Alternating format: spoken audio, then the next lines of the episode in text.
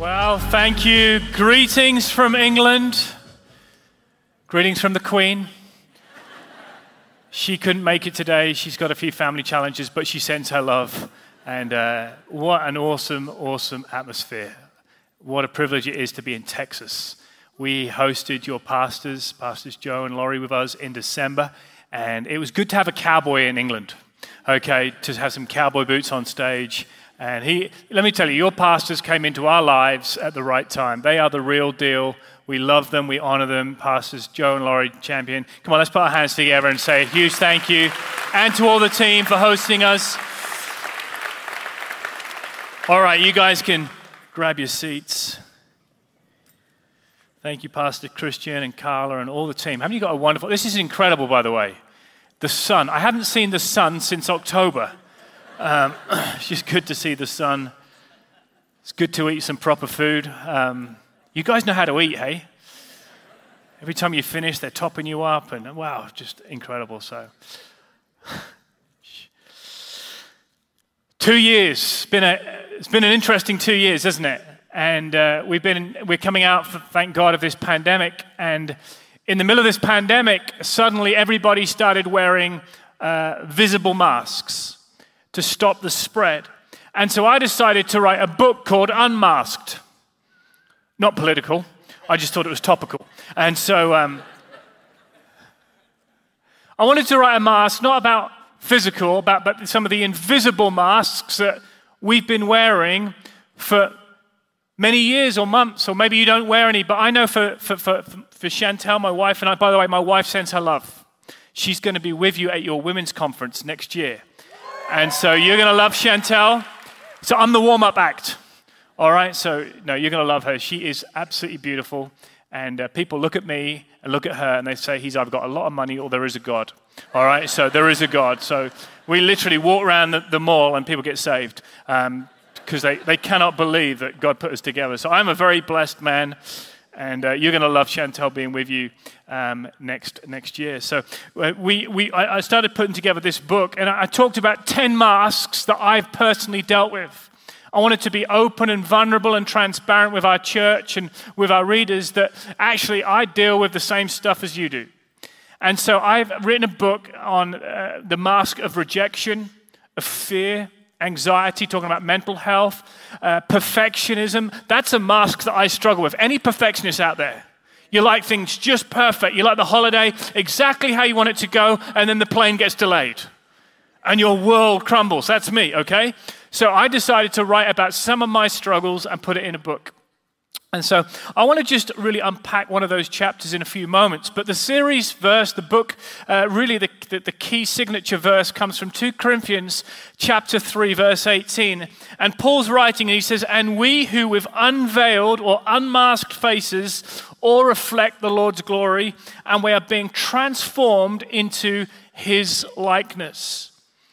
Many of you would have set New Year's resolution goals for 2022, but as followers of Christ, we should only have one goal, one main goal. And that main goal is this, as Paul said, to become more like Jesus. Transformed into his likeness, not into Hollywood's likeness, not into our favorite uh, TV programs' likeness, but into his likeness. Who knows that the world would be a much better place if we all reflected Jesus? Jesus is kind, Jesus is loving, Jesus is forgiving, Jesus is merciful, Jesus is generous. Who knows our world would be in a much better place if we just followed his likeness. So, I'm going to give you a couple of takeaways today if you're taking notes to help you. Um, maybe this message isn't for you, but I can guarantee it's uh, for someone in your world, for someone in your sphere of influence. And the first, the first take I want to share with you is this is that transformation in our lives begins by recognition. Nothing can transform unless you recognize an area of your life that needs to change. So I had to recognize these 10 areas of my life that I needed to change. And God gave me some tools from His Word to help me move forward. And this book is designed for you to be the real you. Not for you to be the you that everyone else wants you to be, to be the you that God created you to be. And the whole premise of the book is dare to be the real you. You know, the worst thing in the world, I think the worst thing possibly in the world is not to know Jesus. Who would agree? But I think the second worst thing in the world is to know Jesus and not enjoy him. I've met so many, not by the way, not in, not in Austin. I've met so many miserable Christians, just not in Celebration Church, they're everywhere else. But how is it possible to know Jesus and not enjoy him? One of the main reasons is because we live with this mask. I want to talk for the next few minutes on the mask of shame the mask of shame. I think we should pray. Come on, let's stand. I like to stand and pray just as you're getting comfortable. It's like doing burpees in church. You say, Why have I got to stand and pray? You're closer to heaven. Some of you. No, I'm kidding, I'm kidding. All right. Let's get spiritual, all right? Come on, let's pray. Father God, we just thank you. We can sense your presence here already in the worship. And Father, I know that you want to do a deep work in people's hearts. And Father, as we unmask today, the, diving deep on this one, it's a big one, it's shame, Father. I pray that you'd, you'd help me, give me the words to speak.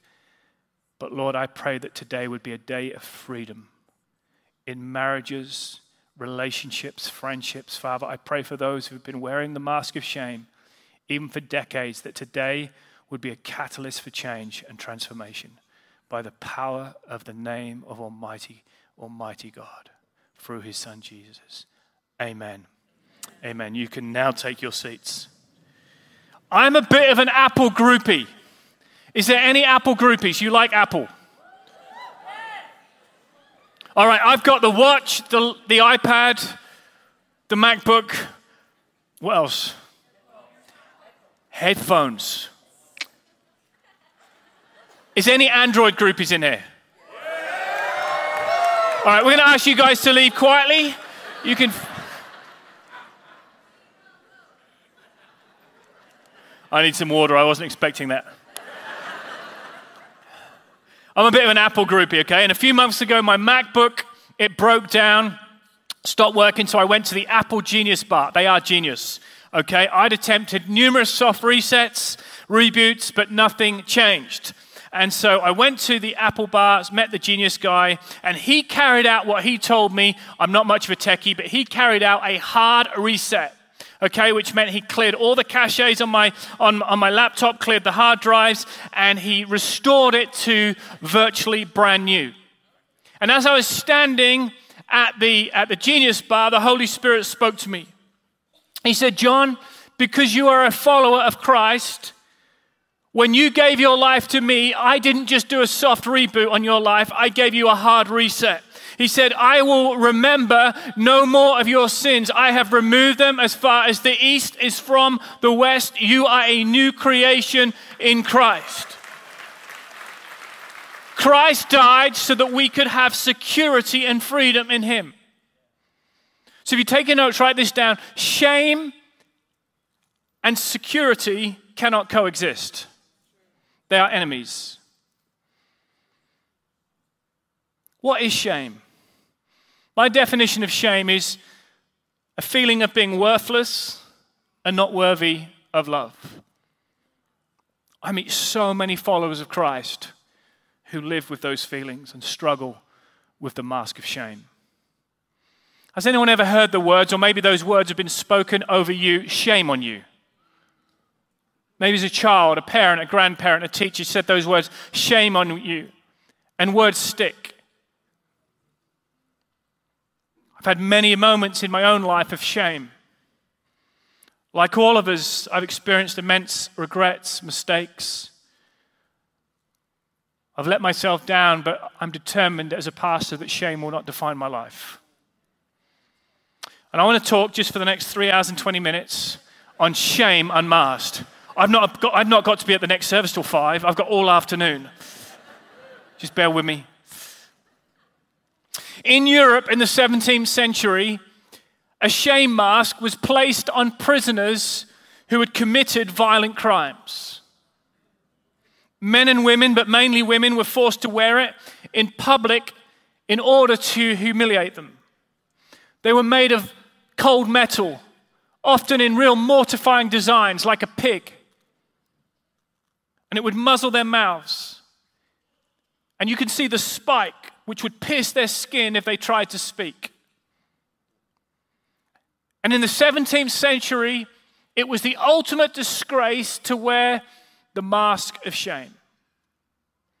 Thankfully, today, when we make mistakes, we don't have to wear a mask of shame, but the devil is still trying to put masks on God's children invisible masks. And so many Christians I meet are wearing the mask of shame. Jesus himself, he understood shame.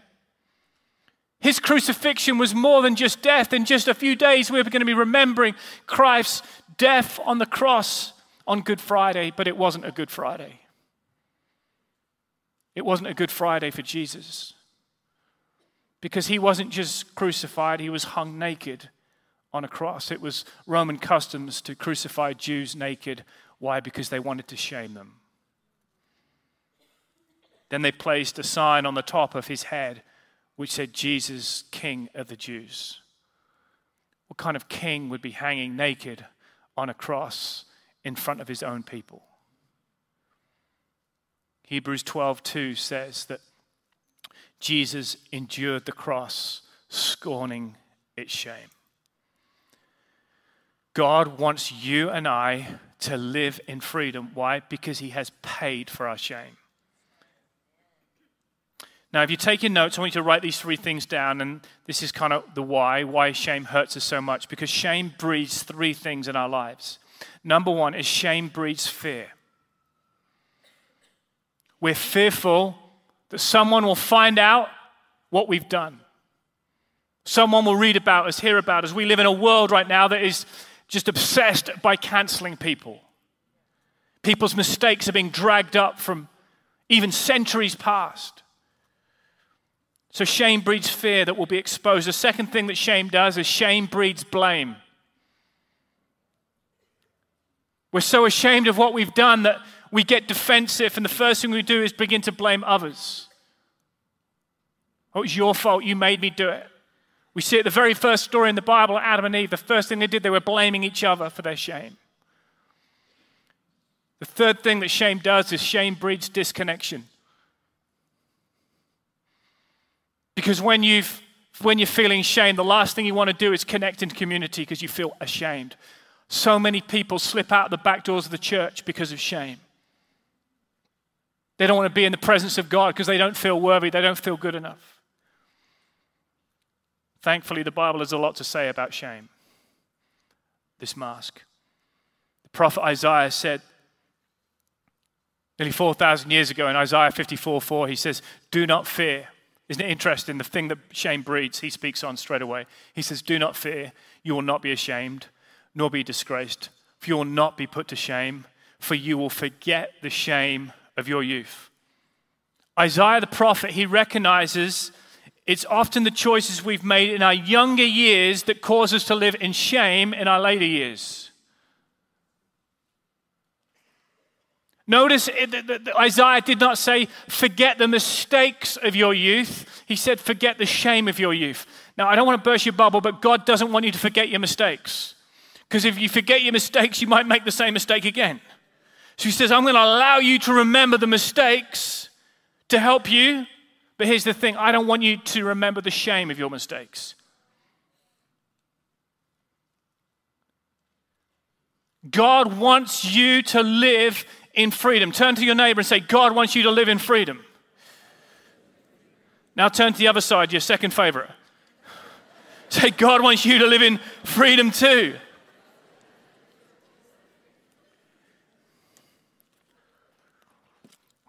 I love Austin water. It just tastes different from everywhere else. I don't know why, but. Okay, to answer.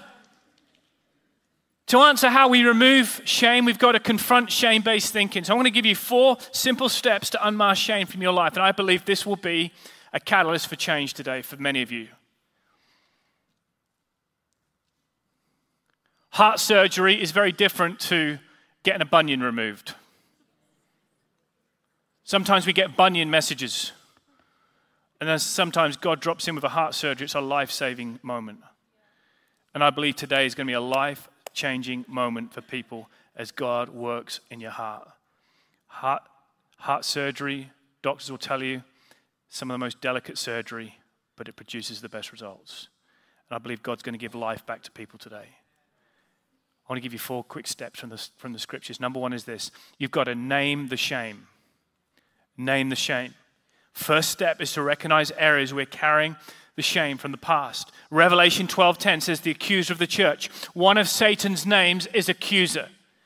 The devil is constantly trying to accuse God's children. You didn't read your Bible today. You weren't nice to your spouse on the way to church. You haven't prayed this week.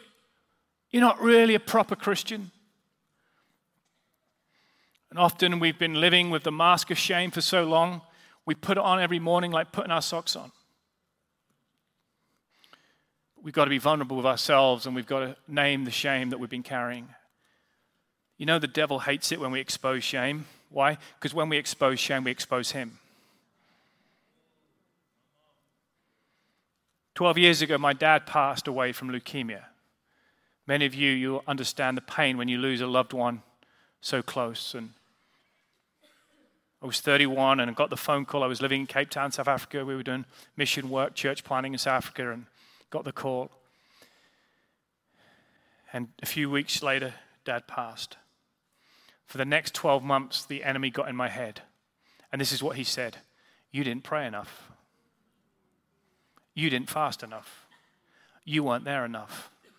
Why would you be living in South Africa when your dad was dying with cancer? Can anybody, uh, can anyone relate to what I'm saying here when the devil starts telling you? And I'm going to finish that story in, later on in the message. But today, I believe we're going to make peace with ourselves through the power of the Holy Spirit. So the question is this What is the shame mask that you wear? You've got to name it. The second step is this you've got to name the shame. Second step, you've got to shame the shame. You've got to shame the shame. You know, the enemy, the devil, the accuser, he cannot wait for you and I to wake up in the morning, to open our eyes, because the first thing the devil wants to tell us is this. You ready? Two words you're not. You're not. You're not good enough. You're not good enough to come to church this morning. You're not good enough to get job. You're not good enough to get healed. You're not good enough to find a partner. You're not good enough to write a book. I started writing a book and I got a publisher interested in America. And I sent her my thoughts in a couple of, couple of chapters.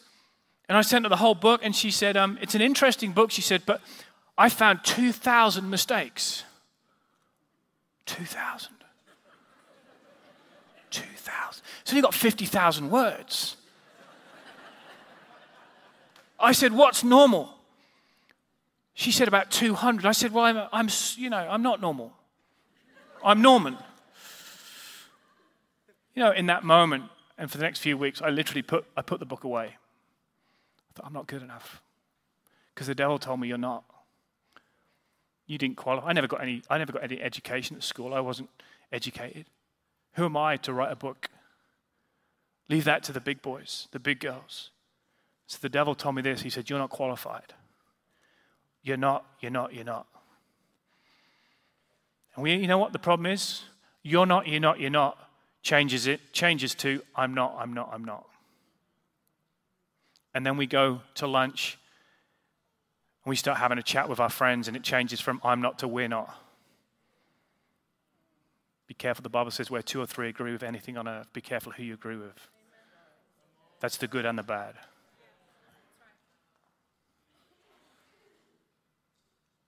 And all we end up doing is agreeing with the shamer. Everything he says, you're not, you know, you're right, I'm not. You're not good enough to, to buy your own home. That's right, I'm not good enough. You'll never end up, you'll never end up married. I'll never end up married. Now, I wasn't a, I wasn't a fighter at school. I was a talker. Just give us a shout out, all the talkers. Okay? However quick you thought you were with your tongue, I could strike back quicker. And as a believer, okay, here's what we've got to do we've got to bully the bully. Now, back in the good old days when I grew up at school, we were taught this you stand up to a bully. Now, no, no, if you're in school now, don't do that. They teach you to take a deep breath, take a step back. phone a friend. Okay, okay, I'm old school. Any old school out there? You stood, if you got bullied, you stood up to the bully. And even if you took a hiding, it was worth it. But please don't do that. So, how do we shame the shamer? Because I've come 6,000 miles today to shame the shamer in your life. I want to bully the bully because the bully has been bullying God's children for too long, and it's time for us as believers to take our rightful place and shame the shamer. And so when the devil says you're not, this is what you come back to him with. Are you ready? I am. Two words I am. I am. Come on, keep, keep saying. I like it when you say, I am. Here's what I am. Are you ready? I am the righteousness of God in Christ Jesus. I am a new creation. I am as bold as a lion. I am a child of God. I am complete in Him. I am alive in Christ. I am free from the law of sin and death. I am born of God. Is anyone here today who says, I am? I am. I am. Now, it, I feel like we're, we're getting it, but we're still on the golf course. It's like, I feel like we need, you know, if somebody broke in your house, like a robber, I know you guys do things different here, we won't get into that. I know you have other ways to get robbers out. We don't have those ways. we old school. anyway, let's just not go there, all right? Sorry. But if a robber was climbing through your window, you wouldn't just say, ah, just a minute, excuse me, I'm just sitting down. Just come on in, take your shoes off, grab what you can, and get out as quick as possible. No, no, no, no, no, no. You would do your thing, I would do my thing. You would do your thing, and you would strike back. Yet the devil walks into our home every morning and tells us what we're not, and we just sit back and accept it. And I've come here from Norwich, England today to tell you to take your rightful place as sons and daughters of the King of Kings. So we are going to try this one more time. Are you ready? Five. I'm gonna, we're going to have a little competition in here. I'm going to be the devil. I know that's really hard. I know maybe other people have been on this stage, you can believe it, and you can't believe it about me, but I'm the devil from England just for one minute. Is that okay, Brian? It's okay. Okay, we're going to be friends, all right? I'm going to tell you what you're not, and you're going to strike back at me with I am, I am, I am. You ready? You're not, you're not, you're not. So you would sit down in your house if a robber broke in and say, You're not, you're not, you're not, no. Are you ready? You're not, you're not, you're not.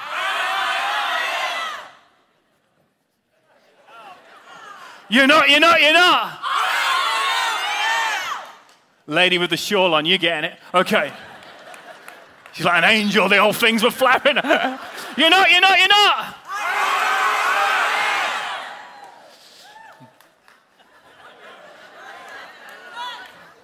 Oh, she's ready. I'm not, I'm not even through the window of your house and you're shouting at me. You're not, you're not, you're not.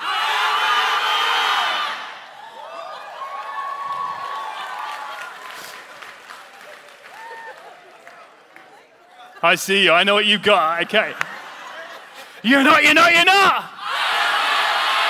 You're not, you're not, you're not. You're not, you're not, you're not. You're not, you're not, you're not. You're not, you're not, you're not. You're not, you're not, you're not. Come on, let's give God some praise.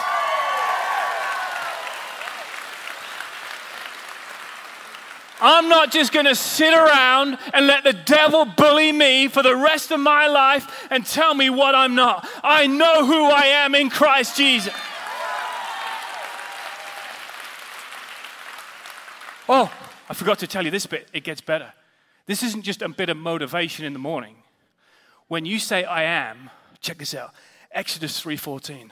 Moses says to God, if I had come to the people in Israel and say to them, The God of your fathers has sent me to you, and they ask, What is his name? Oh, God said to Moses, I am who I am. And he said, Say this to the people of Israel I am is sent you. You're not just saying some motivational words into the air. When you declare who you are in Christ, you are declaring Jehovah, Almighty God, over your family, over your home, over your life. You are declaring the Almighty One. I am, I am, I am. I'm preaching good. You're responding good. there is no other book that can remove shame from your life apart from his book. Shame has to be attacked. Every time the shamer is trying to tell you you're not good enough. I know I'm not in the flesh, but I know who I am in the spirit. All right, you ready? You've got to name it, you've got to shame it. Number three, you've got to share it. This is difficult. Shame dies when we tell our story in safe places. Shame dies, sorry, shame spreads when we internalize it. Whenever you internalize shame, it will grow like a cancer inside of you. Shame must first happen in an environment of trust. 12 months after my dad had passed, I'd lived with the mask of shame for 12 months, and I, I was wearing it, putting it on every day, and I couldn't, I couldn't shake it. And some of you know what I'm talking about. And I was over in Sydney, Australia for a conference, and a, a good friend of mine, Robert, he said, How are you doing, Jon? I said, I'm good. Then he said, Jon, how are you really doing? By the way, if anyone says to you, How are you really doing? That's the Holy Spirit prompting them for you to open up. I said, Honestly, Robert, I'm not doing too good. I feel shame.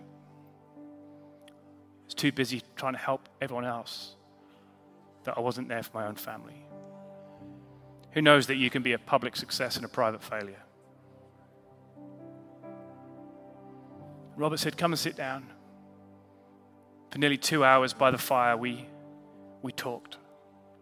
I shared how my, I was feeling, and he prayed with me, and he gave me some brilliant tools, some of which I'm sharing with you today.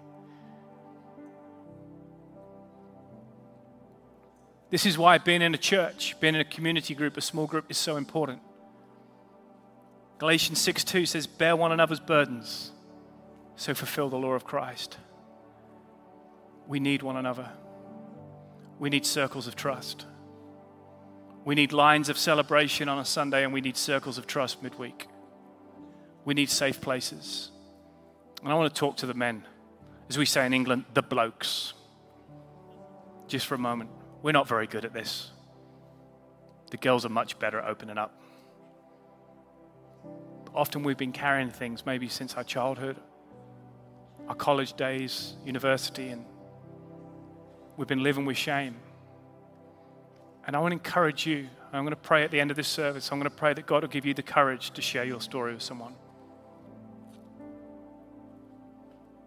You've got to name it, shame it, share it. Number four, and finally, as we land the plane, we've got to shut it because shame will keep trying to creep back on us.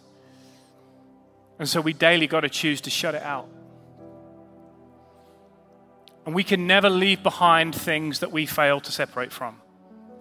If you want to overcome an alcohol addiction, you've got to separate yourself from the pub. If you want to leave behind that abusive relationship, you've got to separate yourself from their phone number. If you want to leave behind the online gambling addiction, then you've got to block the website on your phone. You've got, you've got to leave it behind. Often, what we do is we leave the door just a little bit ajar. God is saying today for someone, it's time to shut the door of shame in your life once and for all. If you're taking notes, write this down. This is critical to the message today. Shame does not die easily, it dies daily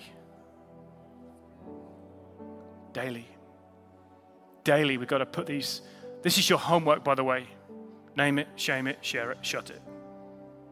Write it on the, write it on the bathroom door, because that's how you remove shame. Every day, those feelings of shame will try and come knocking. We've got to choose to shut them out. James put it like this in James chapter 4, verse 7. He says, Submit yourself, therefore, to God. Resist the devil, resist the shamer, the accuser, and he shall flee. So, how do we shut the devil out of our lives daily? I'm going to give you three, three quick keys. Ready? Number one, you got to remember that feelings are deceptive.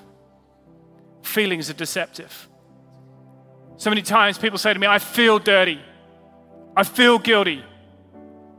I feel shame. Do you know how much it delights God when we believe what we say, what He says, not how we feel? Write this down. Shame is 100% of the time a feeling. It's a feeling. Because the devil says, Shame on you, that God's grace says, Shame off you.